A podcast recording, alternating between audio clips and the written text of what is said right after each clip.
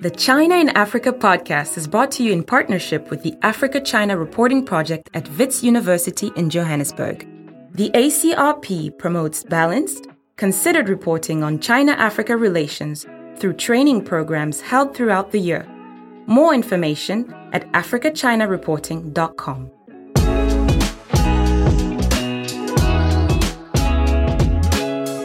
Hello and welcome to another edition of the China in Africa podcast, a proud member of the Sinica Podcast Network. I'm Eric Olander, and this week is our Week in Review edition. So that means I've got my two best friends here with me, managing editor Cobus van Staden in Johannesburg. A very good afternoon to you.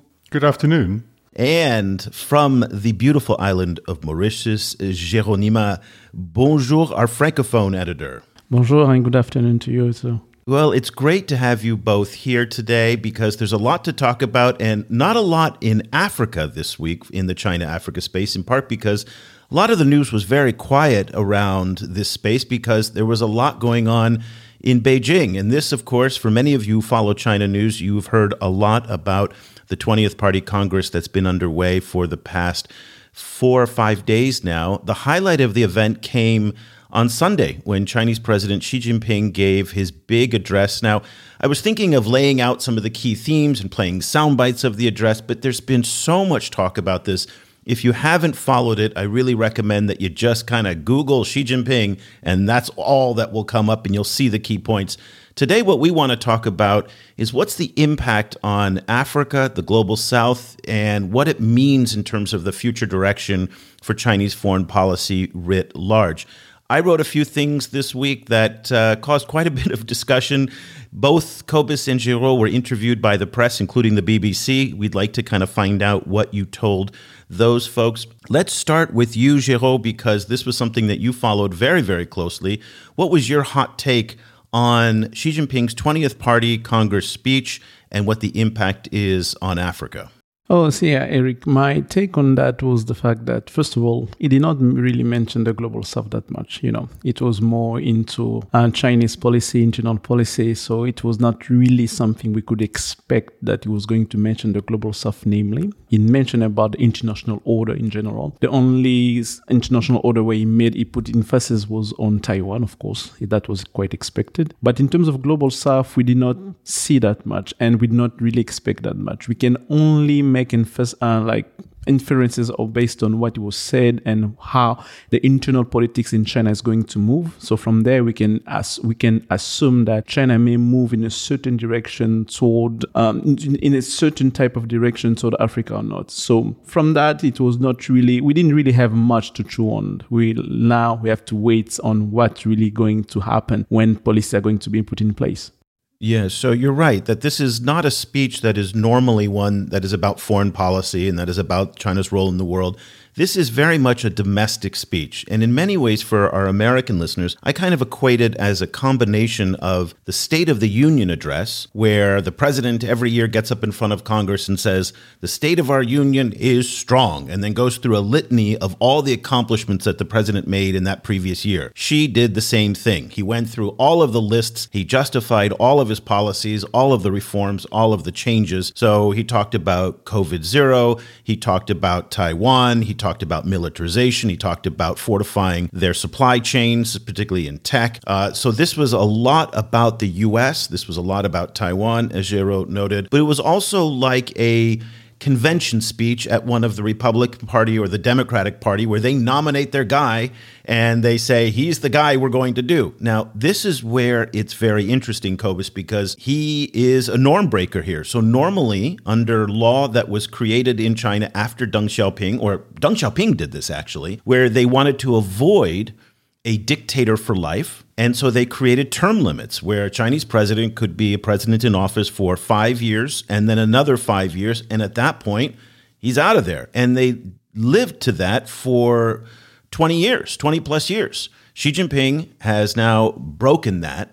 It doesn't seem to bother many people in Africa on the governance issues. At the end of the day, Cobus, what was your take on the speech, the reactions to it, the discussion or the lack of discussion in Africa about what happened? Yeah, it's, it's, it's very interesting. I think I think the lack of discussion is maybe not so surprising, considering how abstruse a lot of a lot of the, the kind of discourse is. You know, for, for those people who want to really kind of get a, a taste of, of the vibe, uh, you know, Bloomberg posted a, a, full translation of the speech, and it is pages after pages. Like I, it, I think I was reading through it like for about two hours. You know, so so it, it's definitely interesting. But as you say, like the focus is very domestic. Um, the vibe you get is that is that for unlike earlier Chinese leaders, you know, Xi obviously, as everyone knows, Xi is a, is a national security politician. You know, kind of like is, is like is is very security minded and is very focused on national security and on on uh, you know kind of enforcing the borders and, and, and such kind of like hard security issues. But what is interesting is that is that it, it seems like growth goals um, have been slightly tempered in you know kind of in order to fit into national security. So so it seems like a kind of a, a dual focus on national on, on hard security and economic security and with it then a strong focus also on food security. So that was that was an interesting one for me that there's there's there's, there's some focus on on food security and environmental security kind of in in in the in the full speech. Um, I think the the another thing that that as, Jerome mentioned, zero COVID is you know is is front and center, and they are leaning in. They're doubling down on it. So there was this absolutely no. There wasn't even any kind of acknowledgement that it was a painful process or anything. It was simply framed as a full-on success, and um, and so that's interesting. I think that's, that's an indicator to to African commodities producers that that the kind of shutdowns and disruptions in Chinese Chinese manufacturing, which has been tough, I think, on a lot of a lot of exp- African exporters of primary commodities. Um, are, are, they're, they're in place place for a while. You know, kind of they're, they're going to be there. And then it was also interesting for me that the BRI seemed to be de-emphasized. Like he, um,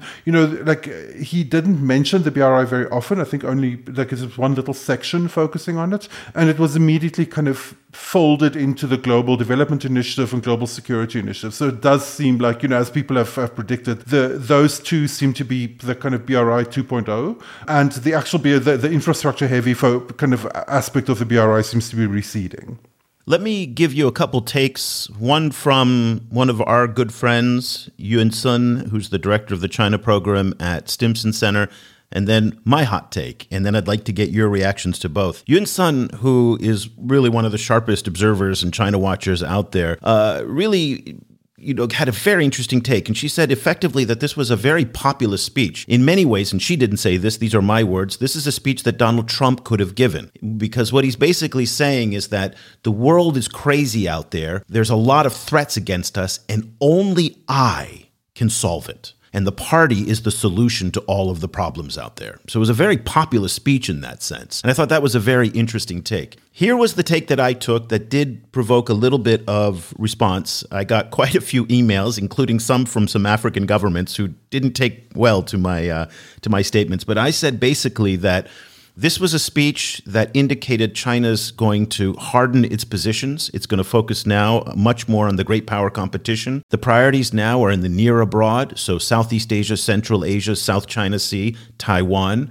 He was very clear that he's going to focus on militarization and he's going to focus on the coming potential conflict with the United States. That said to me, and Cobus, this is picking up on what you talked about in terms of not mentioning the BRI, not mentioning really the global south. And again, we didn't expect a lot about the developing world, as Geraud pointed out. That's not the nature of this speech. But in the past, there have been a few nods to China's role as the leader of the developing world, that G77, that Bandung kind of moment. None of that. And so my take on this was that Africa has got to up its game if it wants to deal with China. And this means that Africans have got to change the way that they engage with China. For 25 years now, close to 25 years, China has been active and present in Africa.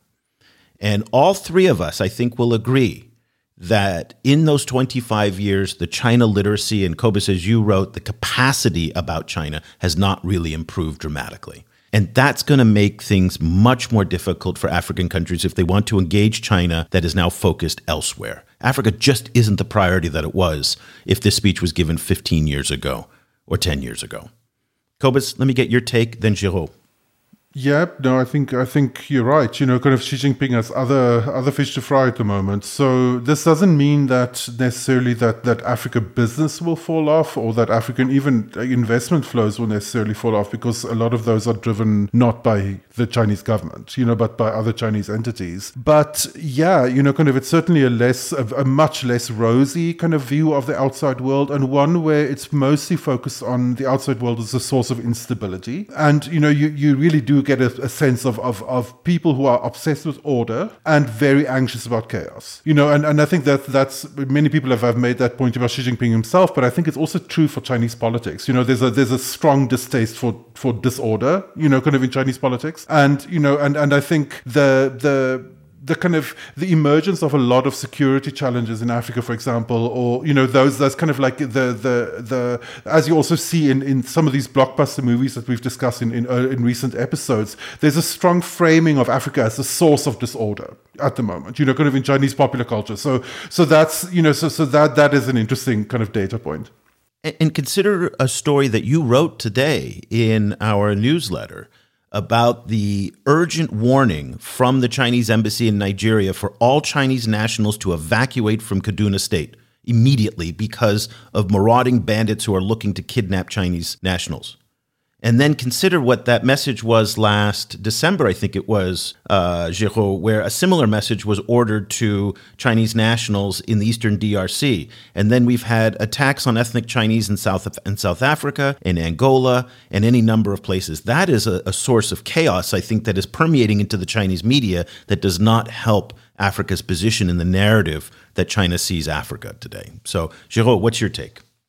Yes, my take on this it's um it's quite it's a bit what I even said on BBC earlier this week. Is the fact that First of all, China will remain, Africa will remain a political eye for, for, for China. China will see, will keep on seeing Africa on a political perspective. Since you mentioned it in terms of global rivalry, great power rivalry, China needs foothold, it needs allies, and Africa will remain that place where China will be, will keep on seeking, uh, uh will keep on seeking approval, will keep on seeking ally, and we've seen that on Nancy Pelosi visits um, in Taiwan. We've seen that on Xinjiang votes uh, last week on the human uh, human human council in the United Nations. So in that perspective, yes, Africa will remain China ally. But as Kobe said, uh, maybe we'll see some we won't see uh, a fall off of chinese business in africa. We won't see that. But as we we, we used to point out early already, already this year that we're going to see less than big infrastructure project. I remember you made that comment a few days ago about nigeria and, and how people came on to you about that situation that you know china will not come back with those big investment and all. But yes but china will remain on that political perspective seeing africa as a place where i can find ally. But the second perspective still in this great power rivalry is the fact that China, in terms of Africa, we also have natural resources in countries like Zimbabwe, DRC, and everything. Those countries will remain a center point for China because we are talking about cobalt, lithium,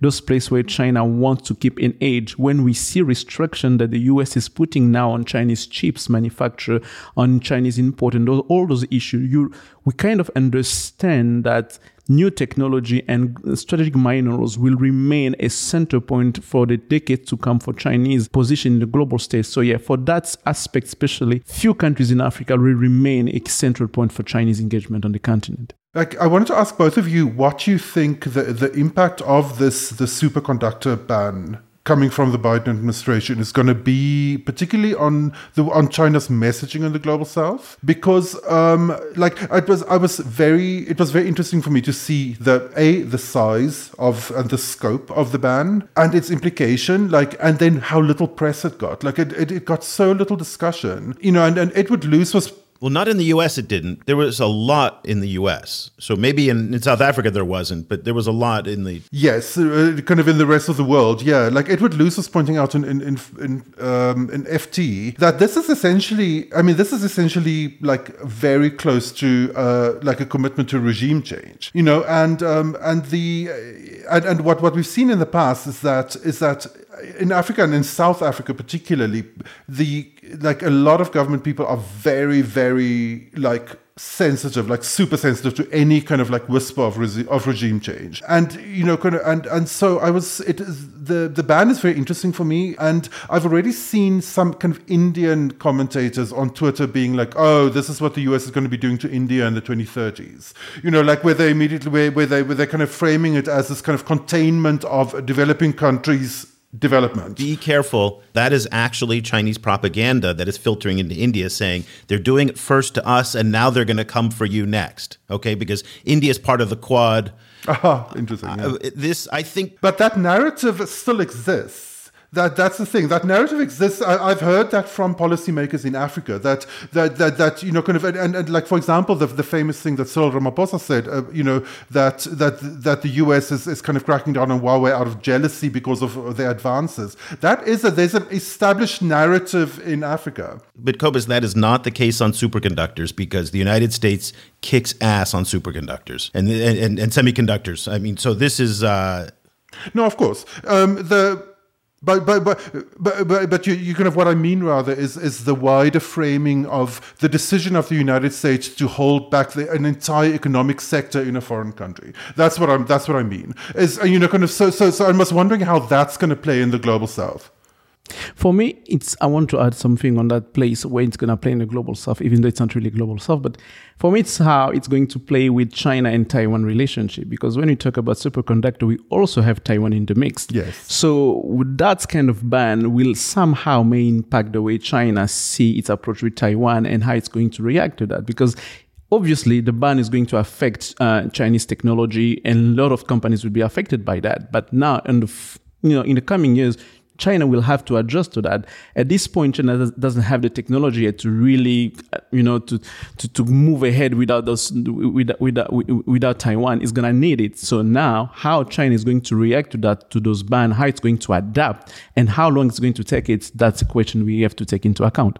So this was kind of the point that I was bringing up in my column, which is, you know, stuff is getting real now, and the the decoupling movement is serious. It's a real thing in the United States.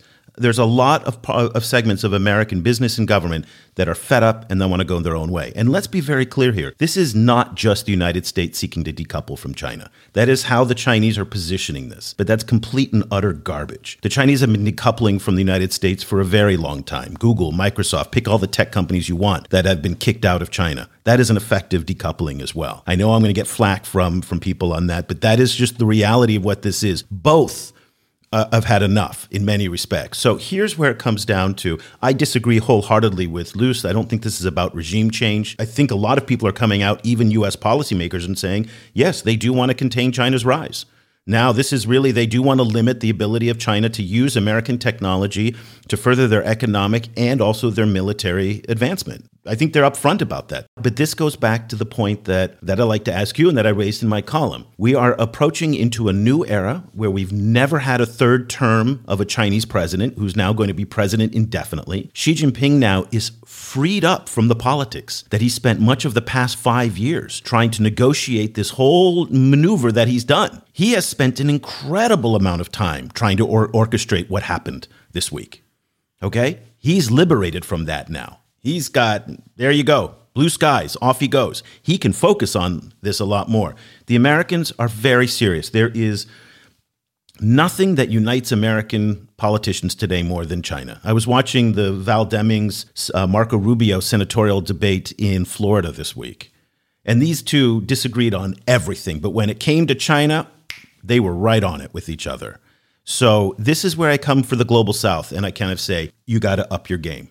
You got to figure out where do you fit in this new world? What do you want from the United States? What do you want from China? Do you have the knowledge, the capacity, the understanding in order to leverage what maybe little power you have in these? Because these two powers now are not going to be focusing as much on places like Africa. It, it's you know that's my view, and I think then this is what I keep saying: you got to up your game. Cobus, you seem uh, distraught by my comments.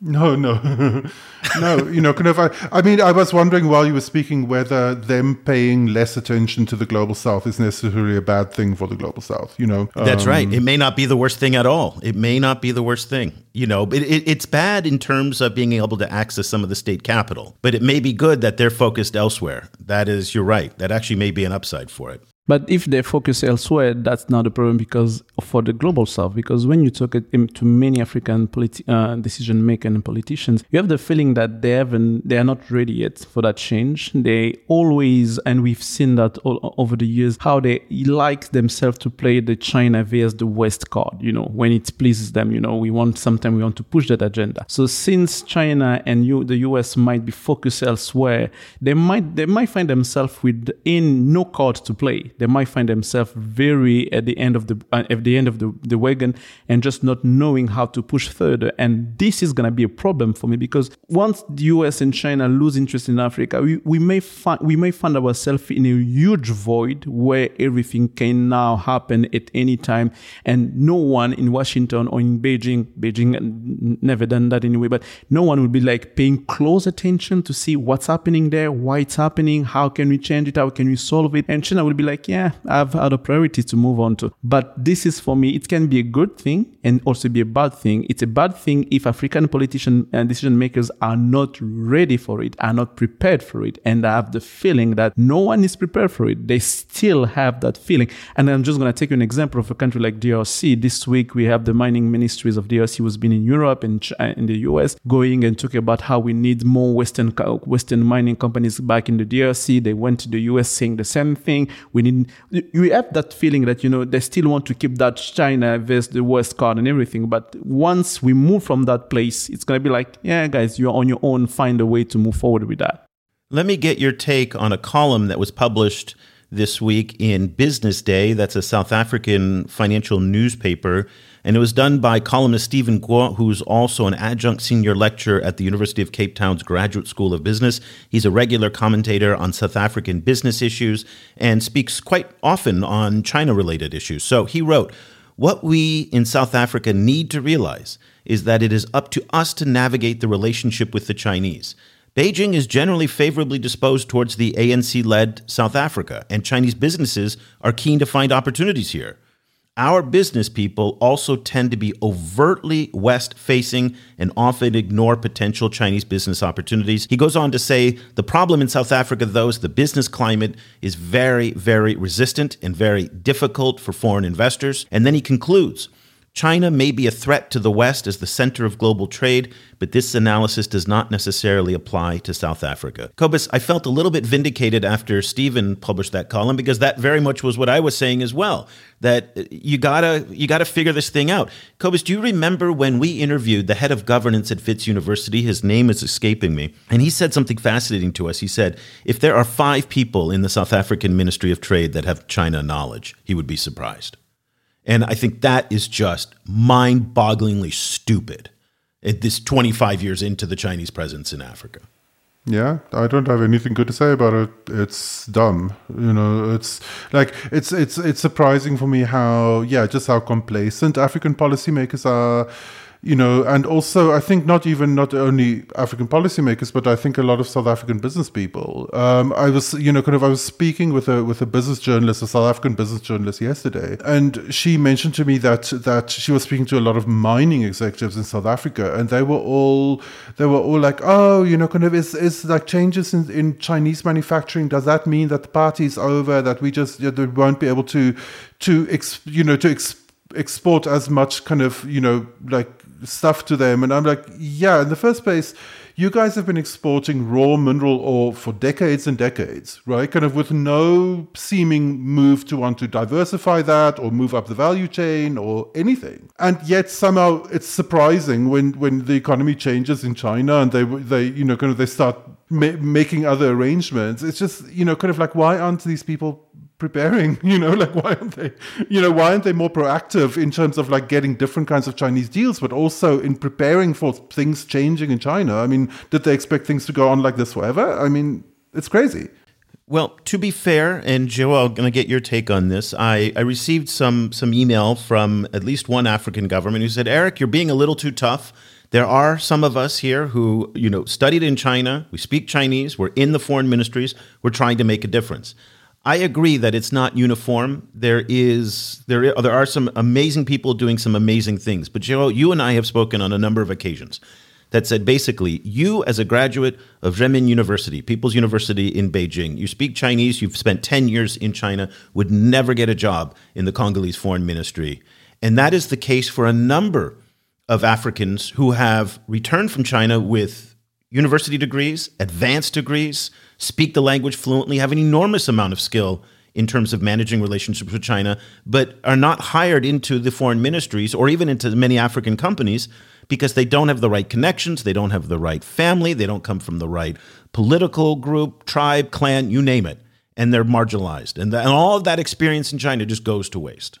Exactly. They're just nowhere. They're just exactly nowhere because when we, you think of it, we are like almost 22, 25 years into where Chinese active engagement in Africa. We are almost almost a half a million of African stu- students who went to China from 2000 to, to 2020 to study, and they came back, graduate speaking Chinese, work with Chinese, and everything. But when you look at the imprint, the impact on China-Africa relationship, you almost you don't see it anywhere. You're like, where are they? They just gone, vanished. From the government perspective, when you talk to officials, you have the feeling that you guys were not just ready to how are go you are not ready and prepared to take them back and to integrate them in your China Africa engagement in a way that they're going to be asset for you. They keep on complaining. You have ambassadors in uh, African ambassador in Beijing who don't speak Chinese. You don't. You have diplomats negotiating with Chinese who don't speak. They have no knowledge at all about Chinese politics, Chinese culture, Chinese negotiation approach. It's just like it's just mind-boggling. You're like, guys, where were you? You have you have millions of people. You have thousands of thousands of students who are just willing, ready to come back and study and be with and be with you, work with you. But guys, you're not just using them. And this is for me a place where you kind of wondering if we are really preparing seriously to understand China, or even if we, re- we, we, we had that willingness to engage China for what it is instead of using it as a leverage to, you know, to attract more Western investment. That's why we did not put much energy into knowing China for what it is and where it's going, what is trajectory, what is history, what is strategy. We don't care about it because we see China just as like a pawn to attract the US, to make the US jealous, to make the French jealous, to make the Belgium jealous, but not because for what China is itself. And with that, then, like it, that, that I think is so true, and it's also it also raises all of these questions about the project of African development and industrialization itself, right? Because because it's not like these are thriving tech, you know, kind of like groups of technocrats, but only where they somehow magically just don't have China capacity. They also they're not growing these kind of technocrat classes in relation to other things either, um, you know, kind of, and, and which then raises a lot of questions about you know what African leaders actually want those jobs for. You know, kind of like whether it's just a, uh, like a 21st century version of like old school, you know, kind of extroversion, you know, kind of where they're essentially just gatekeepers to to kind of control access to, you know, kind of to raw materials for a fee. You know, it's like like where are those technocrats when we need them? You know, kind of when Africa needs to have a, some kind of, for example, massive kind of green transition for example. You know, so so I, I think I think it, it, raises really key questions about about the concept of African development itself, and not just in relation to China. So, Geraud, you're going to actually do some research coming up on this about what happened to all of those African students who went to China, got these degrees, learned the culture, language, and, and history and whatnot. And, and when they came back to African countries, they just kind of vanished because, as you point out, there's been more than half a million students over the past 20 years who've studied in China, but you don't really feel like there's been a significant impact. That human resource doesn't feel like it's been leveraged. You're, tell us a little bit about what you're going to be doing with this research project. So with that research project, what are we? What am I going to look at? I'm going to look at the trajectory of those uh, alumni, African alumni from China. What happened to them after China? Where did they go? And did they work with Chinese investment back home? Would, would, did they somehow, with the government or private sector, work with the Chinese? I would like to know what happened to them. Where did they go? What were they welcome when they came back? When they were offering the services, were they were they integrated into the foreign uh, foreign ministries or in, in, even into the government? I'm going to also be talking to African decision makers, especially foreign affairs ministry, to and try to understand did they have any strategy when they were sending those scholarships into China? Was there like any thought behind to say we are sending that much and we're gonna get that much? When they came back, did you use them, for example, into your in those big Chinese companies who are investing in Africa? Did you use them? Did you send them in there so they can alleviate any problem that they, we we can have with Chinese companies? This is the goal I'm going to try to, to understand and see, and at the end, come up with the solution, not really a solution, but come up with a, a discussion with different decision makers to say, guys, we have to readjust because we cannot keep on doing it for the next 10, 20 years. China took advantage of sending students to the US, to Europe. When they came back, they're now the hawks that we've seen foreign affairs, we've seen the Ministry of Economics, that those, those top diplomats who know exactly they speak the language, they speak different language, they're really on top of the game. And we cannot keep on doing the same thing in Africa. There is a time where we have to guys, we have those Riemann sources. They speak Chinese. They know the language. They know the culture. They know the history. Even though most of them are into the technical studies, but we still need to understand, we still need them to integrate them in our discussion with Chinese. Otherwise, we are keep on losing because for the Chinese themselves, they say, okay, for them, for those African students, we can we can use them as translator because when you see Chinese companies, most of them when they use former African students from China, they use them as translator, you know, between the. But even there, they keep on changing because now you're seeing more and more Chinese speaking French, speaking Yoruba, speaking English, speaking, and they use them to translate to the local government. They don't need those former African students anymore. So at the end, we have a bulk of students, people from China, they know that, but we're not just using them. And this is where my project is going to be. We're going to be talking with those students in across Africa in different countries. We're going to see what happened to them, what did they do, and uh, what's going to be next for them. And to decision makers, what was the strategy behind, if there, if there was any strategy anyway. I am so excited about this project because I've never seen anything about this before. Cobus, have you ever seen any research done on this before about what's happened? No, not not on this level. No. No, I think this is a wide open space. So fantastic. This is something that we're really going to be interested to follow up and to hear about what you've been doing. So that's why I hope that if we have, uh, if there is some form, if the association of former African students would like to to to to take part of the project, to reach out to have the discussion. I'd like really to interview them because we're gonna have podcasts, we're gonna have chat with them, we're gonna have interviews. So it's gonna be really interesting if they can reach out so we can talk more about that. Well, I think a lot of students may want to talk because there's a lot of frustration in the student community in Africa because of the COVID zero policies, where they were forced to study remotely for many years. Now they can't get back into the country. And so you might actually find a, a, a lot of pent up frustration. And again, this era, and this is again a new era that we're in, the era of tens of thousands. Before pandemic, it was 62,000 African students every year who went to China. That's over now. The zero COVID has made that all but impossible. It, getting into China, some students are going back, but it's a trickle. It's nowhere near what it was. And one has to wonder if that will ever go back to what it was. So again, we're possibly in, uh, we're in uncharted territory here in many different ways.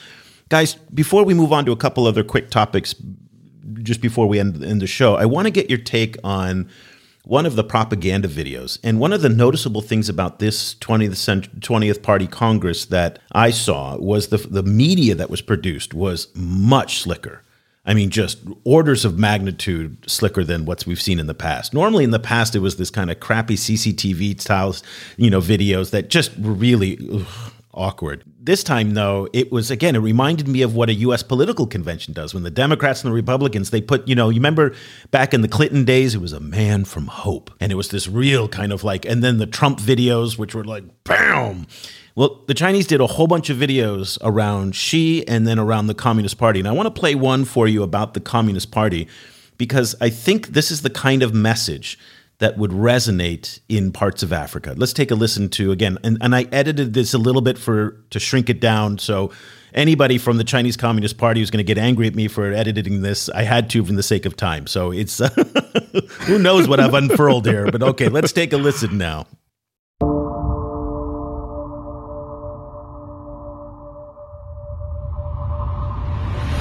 Who am I? I'm not a born leader. I was once so weak that only a few comrades were there for me.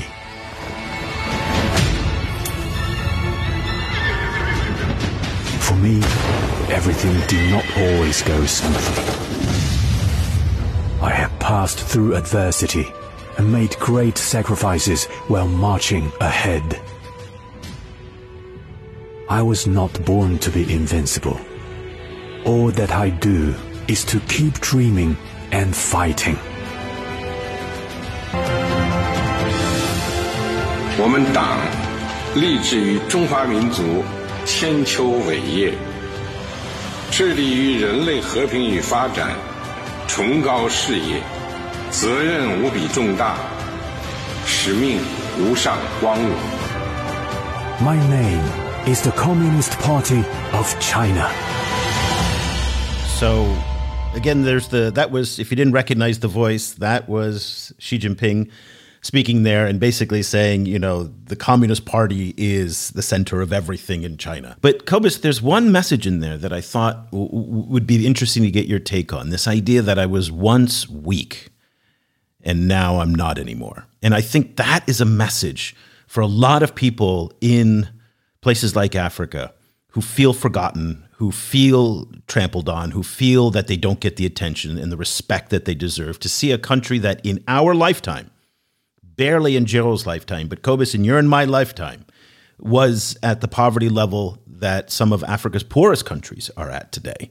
And today it is the power that it is. And I thought that's a that's part of the propaganda narrative that China's used very successfully over the past 10 years, 15 years in places like Africa to say we were poor, but we're not anymore. Yeah, I think it's uh, you know kind of it's one of China's most most effective tools. I think in, in in the global south in Africa particularly. It'll be interesting to hear African reactions to this media. You know, kind of it, that would be such a fun thing to like play to like a, a, a class of grad students, for example. You know, it would be and to just kind of get their reaction. Um, but What do you think they would say though? Try channel. You taught grad students this media. What do you think they would say? It's you know that's the thing with teaching them. It's like you know they always surprise you. So so you're not. I'm not 100 percent sure. I think some of them would definitely get a lot of resonance from not only from the development itself, but also increasingly from the stability. I think that that that that we see in China, you know, um, and I think in, in, in you know in South Africa, for example, though. So you know, recently we, we spoke to Joseph Asunka, right, kind of the, the head of Afrobarometer, who does all of these polling, all of this polling around African countries, and one of the things they poll for is is how excited people are about democracy, and in generally in general, like a lot of a lot of young African people tend to be very pro democracy. The one country where they have lost a lot of their enthusiasm for democracy is South Africa. Interestingly, um, South Africa is the one African country where where you know the where support for democracy has actually fallen, and I, a lot of it I think has to do with with perceptions in South Africa that that democracy is essentially just opened the door to, to just corruption, um, and there's been a lot of a lot of kind of like informal you know not calls but like i've heard people say that oh you know kind of if someone could someone with backbone if someone with a strong approach could just sort all this chaos out you know? Like that kind of so so you know like the, I, you get the feeling in south africa that if someone could could or could offer you know order um, and particularly pu- public safety and and more predictable or regular kind of water and electricity supplies, they would be able to get away with a lot uh, with with being quite a hard like authoritarian turn, um, and that is something but- that I kind of But this is big man politics. This was one of the interesting things that during the Trump years, despite the fact that Trump denigrated places like Nigeria, he actually polled quite well in Nigeria because they definitely like the big man politics. Geraud, you come from a country where there is literally a big man who runs the sorry, country. sorry to interrupt you, Eric. I, I think I think I, I tend to see that as a misreading because the thing is like the the like you know okay so so tr- Trump is a wild card and uh, you know I don't think he necessarily you know like he, he needs more unpacking and kind of in the African context but but I think like Africa is used to big man politics right I mean the Africa originated big man politics to, to, to a certain extent but but what this is is a system that w- that actually delivers social goods and there's the difference because a lot of a lot of Africa has seen many many kind of like big man led governments who don't deliver anything, and and you know kind of and I think and and uh, to a certain extent democracy itself has been tainted through through that process because a lot of these big men are voted for, but you know in the end like it, it so comes it comes Singapore yes, model because it's, it's that Singapore model. It's like we're willing to give up civil liberties in order to get stability and to get social goods and services. Exactly. And talking about Singapore, you have that kind of model in Rwanda where people say, you know, Kagame took Rwanda from downgrade and take it up. And because he was a strong man, he built a very strong apparatus to control the country, to provide, provide, to, to provide public goods, safety, development, and all that. And this is where, for me, I think that Chinese Congress and Xi Jinping third, third uh, mandate can really resonate in many on the continent because now that you have many political parties on the continent where they can, they kind of they try to remove the term limit. It's been a trend, a trend that we've been seeing for, for many years. Now, when they were doing that, even developed country, uh, a US ambassador, different ambassador would tell them that, you know, China, the country that you like, even China has a term limit of two, two mandate, uh, of, of, uh, of, of, of, of two mandate. But now China has removed it. Many in Africa will be like, yes, we need that strong stability. We need that strong system. And Cobus, when I kind of a bit disagree with you, it's like, they used to big men, but the big men with democratic system does not work. So when you take the big man system combining with the Chinese system, they can say, yeah, that can provide public good. And I'm telling you, people are going to take Rwanda as an example to say, you look at Kagame, he quite, he does whatever he does, the way he does it, but he say, he's delivering, he's delivering stability, safety, and whatever you, you want to say. So this is why I think that Chinese Congress, what Xi Jinping is doing right now, will slowly resonate in many African countries. And let's not forget that last year they inaugurated a leadership school in Eastern Africa where they're going to be training six country policy, uh, six country, uh, six uh, political parties in Africa, those like Zimbabwe, Angola, a place where we find a lot of strong China ties, where they're coming from, you know, liberation army fighters and everything. So in those parties, there, I won't be surprised that in the years, in the coming years, that we get, we're going to see a shift of politics, a shift based on how China is going to influence them, and to try to say we are going to deliver stability, we are going to deliver development economic, we are going to deliver public goods. And with that context, I'm thinking that party like ANC, they can take an opportunity to say, okay, I think we also need something like that in here. Of course, there's a party training school also in South Africa. That party training school you're talking about is in Tanzania. And this, again, is not the Chinese state. Very important distinction here. This is the Communist Party of China that is running those training academies that's there. Uh, let's get on to two final topics. Big news that happened this week. Number one, Cobus, the Transnet strikes are now over. So this was a drama that played out since I think it was October 6th that basically brought all rail and shipping out of South Africa to a grinding halt. This speaks a little bit to what Stephen Kuo was talking about in terms of the obstacles to doing business in. Uh, in South Africa. This has a very direct tie to China because the port of Durban, in particular, and the port of Cape Town are major gateways for all of the stuff that comes from Géraud's home country in the DRC. It travels down the N1 highway into the port of Durban. It's back again. What was the discussion in South Africa about the impact that this has on China, on South Africa's role as a gateway for goods going to places like China, and, and, and the impact that this strike had? I think South Africans are so used to these kind of cycles. I don't, it, it, you know, there was there was certainly you know worry raised about it in terms of in terms of kind of lost revenue and so on, but you know, like South Africa has seen these kind of strikes before. It's a it's a kind of a it's a it's a ritual in South African politics where the unions need to to demonstrate their power. You know, I think that they were pushed further than they usually were. I think because of because because usually they would threaten a strike, but they wouldn't necessarily like pull the trigger. In this case, I think they, you know, kind of like the bottom line on the Transnet side and the, the, the kind of value of, of keeping those lines running probably made the Transnet, made the employer side, uh, you know, kind of more resistant, which then f- like push the unions into actually striking. But you know, South Africa, South Africa isn't surprised by strikes. Well, I think South Africa sometimes takes its role in the global economy for granted here because uh, Transnet had to declare force majeure on its uh, shipping contracts for the third time in 18 months. That's a lot of, of, of, blockages and stoppages that are going on. Here's the issue, though. Coming out of the DRC now, it's not only going to be South Africa that will be the gateway for it. So there are new railways and port systems being built in the port of Lobito in Angola, the Walvis Bay in Namibia. Tanzania now has its sights set on bringing all of that cobalt and copper and ore out of the DRC to the port of Dar es Salaam. When you look at this, Geraud, and you see everything again being blocked up, I think about the auto industry that is in desperate need for cobalt and for lithium. And when they see these these shutdowns in places like South Africa, all they're going to do is send all of their MBAs to go and figure out new logistics routes to get that stuff out of the Congo, so they can feed those those those battery factories and then make you know all the Teslas that that need those those resources.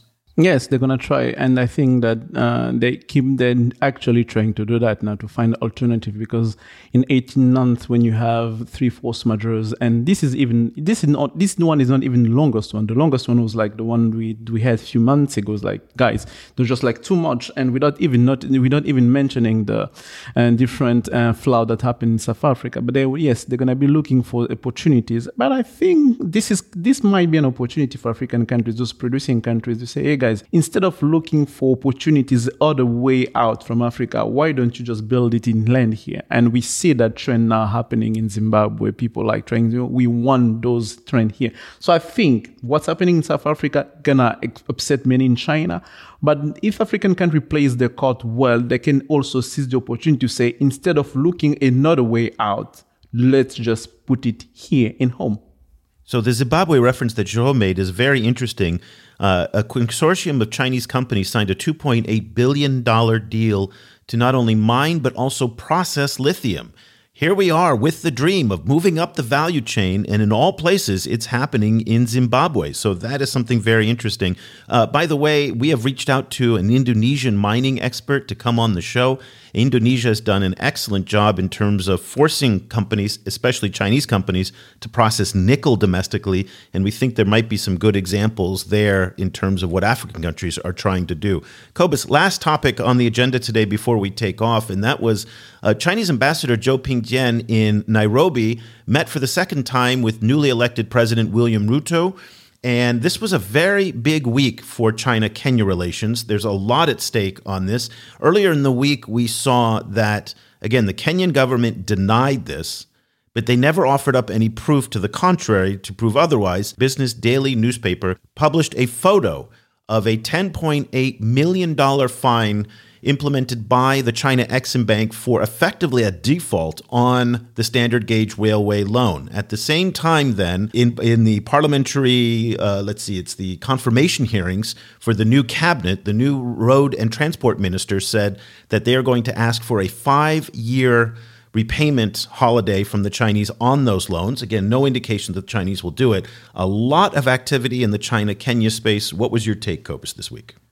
Yeah i just i just they're, they're, all very interesting kind of data points. The um you know it is very interesting to see how the new government is is engaging with all of these these commitments set up by the by their predecessors. Like there was a lot of criticism in these confirmation hearings about it, the specific deals made by the Kenyatta government, and also a, commitment to publish the, the, the contract of the standard gauge railway, which would be a, a major event if it actually is published. And uh, you know, so so so I think all all of this is just is, is kind of interesting kind of indicators of of you know of, of tactics that, that Kenya's trying to kind of to remain liquid while dealing with a, a, a, growing debt crisis. And I think it's still also going to be very interesting to see because Kenya entered this 38 month long uh, IMF process, kind of a stabilization process um, this year, earlier this year. Um, so it's going to be very interesting to see how that then plays into all of these commitments to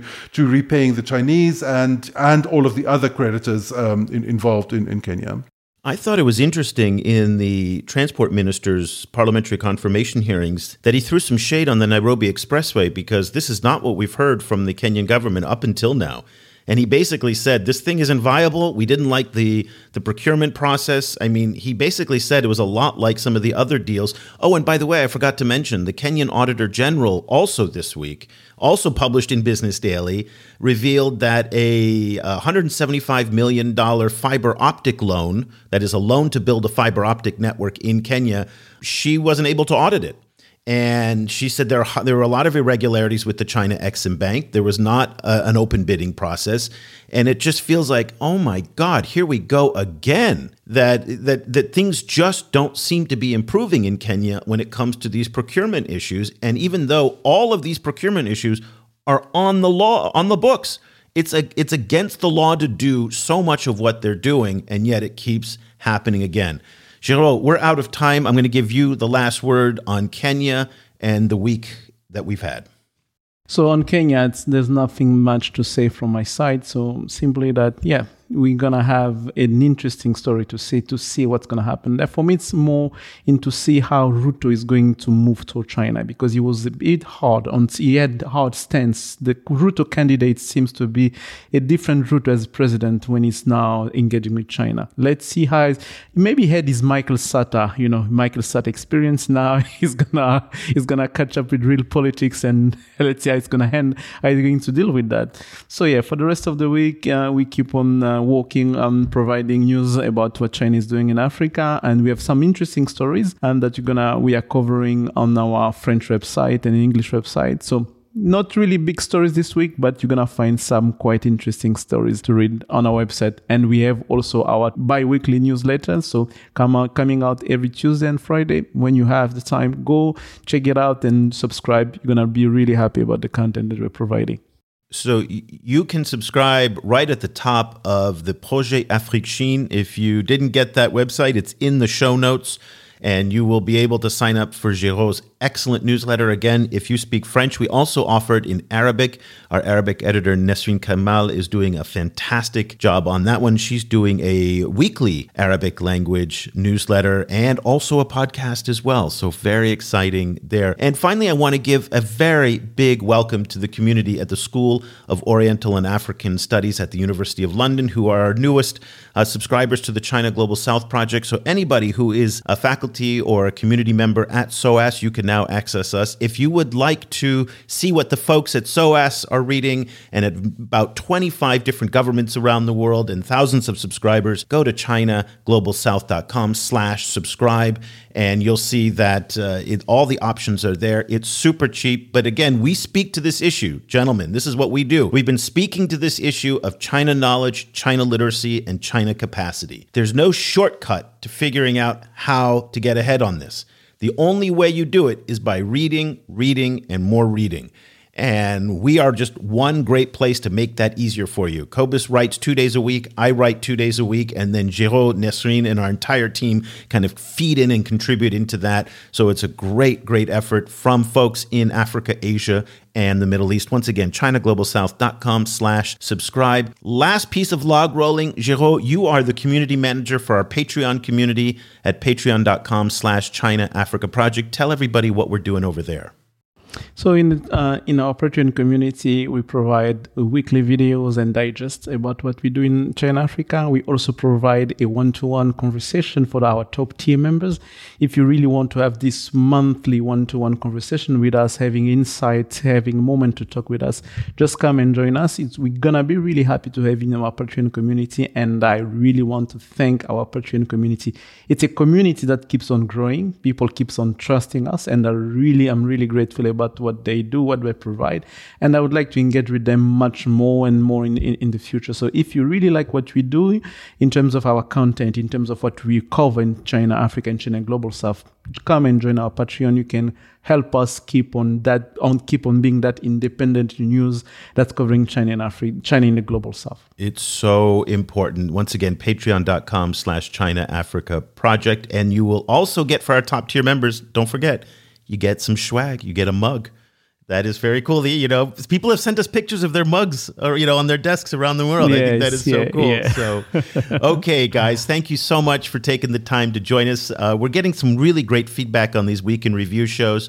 In fact, we're also going to start something new, maybe in November where we're going to Cobus. This is very scary. This is very very scary. You and I have faces for radio, and we're going to start doing. Uh, we're going to start putting these shows up on YouTube and trying to, Yeah. to reach a larger audience. Ooh, I'm finally getting that Botox I was planning. That's right. I am terrified. I mean, I am really, really terrified. But uh, we, there's so many great podcasts now up on YouTube, and there's such a great energy with this group. And we're going to get Nesreen to join us as well.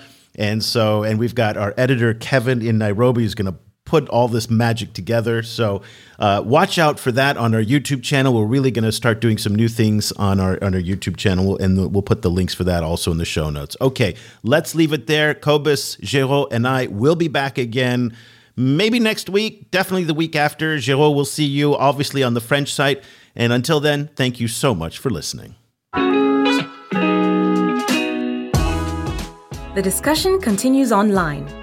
Tag us on Twitter at ChinaGS Project and visit us at ChinaGlobalSouth.com. If you speak French, check out our full coverage at projetafriquechine.com and AfrikChine on Twitter. That's Afrik with a K. And you'll also find links to our sites and social media channels in Arabic.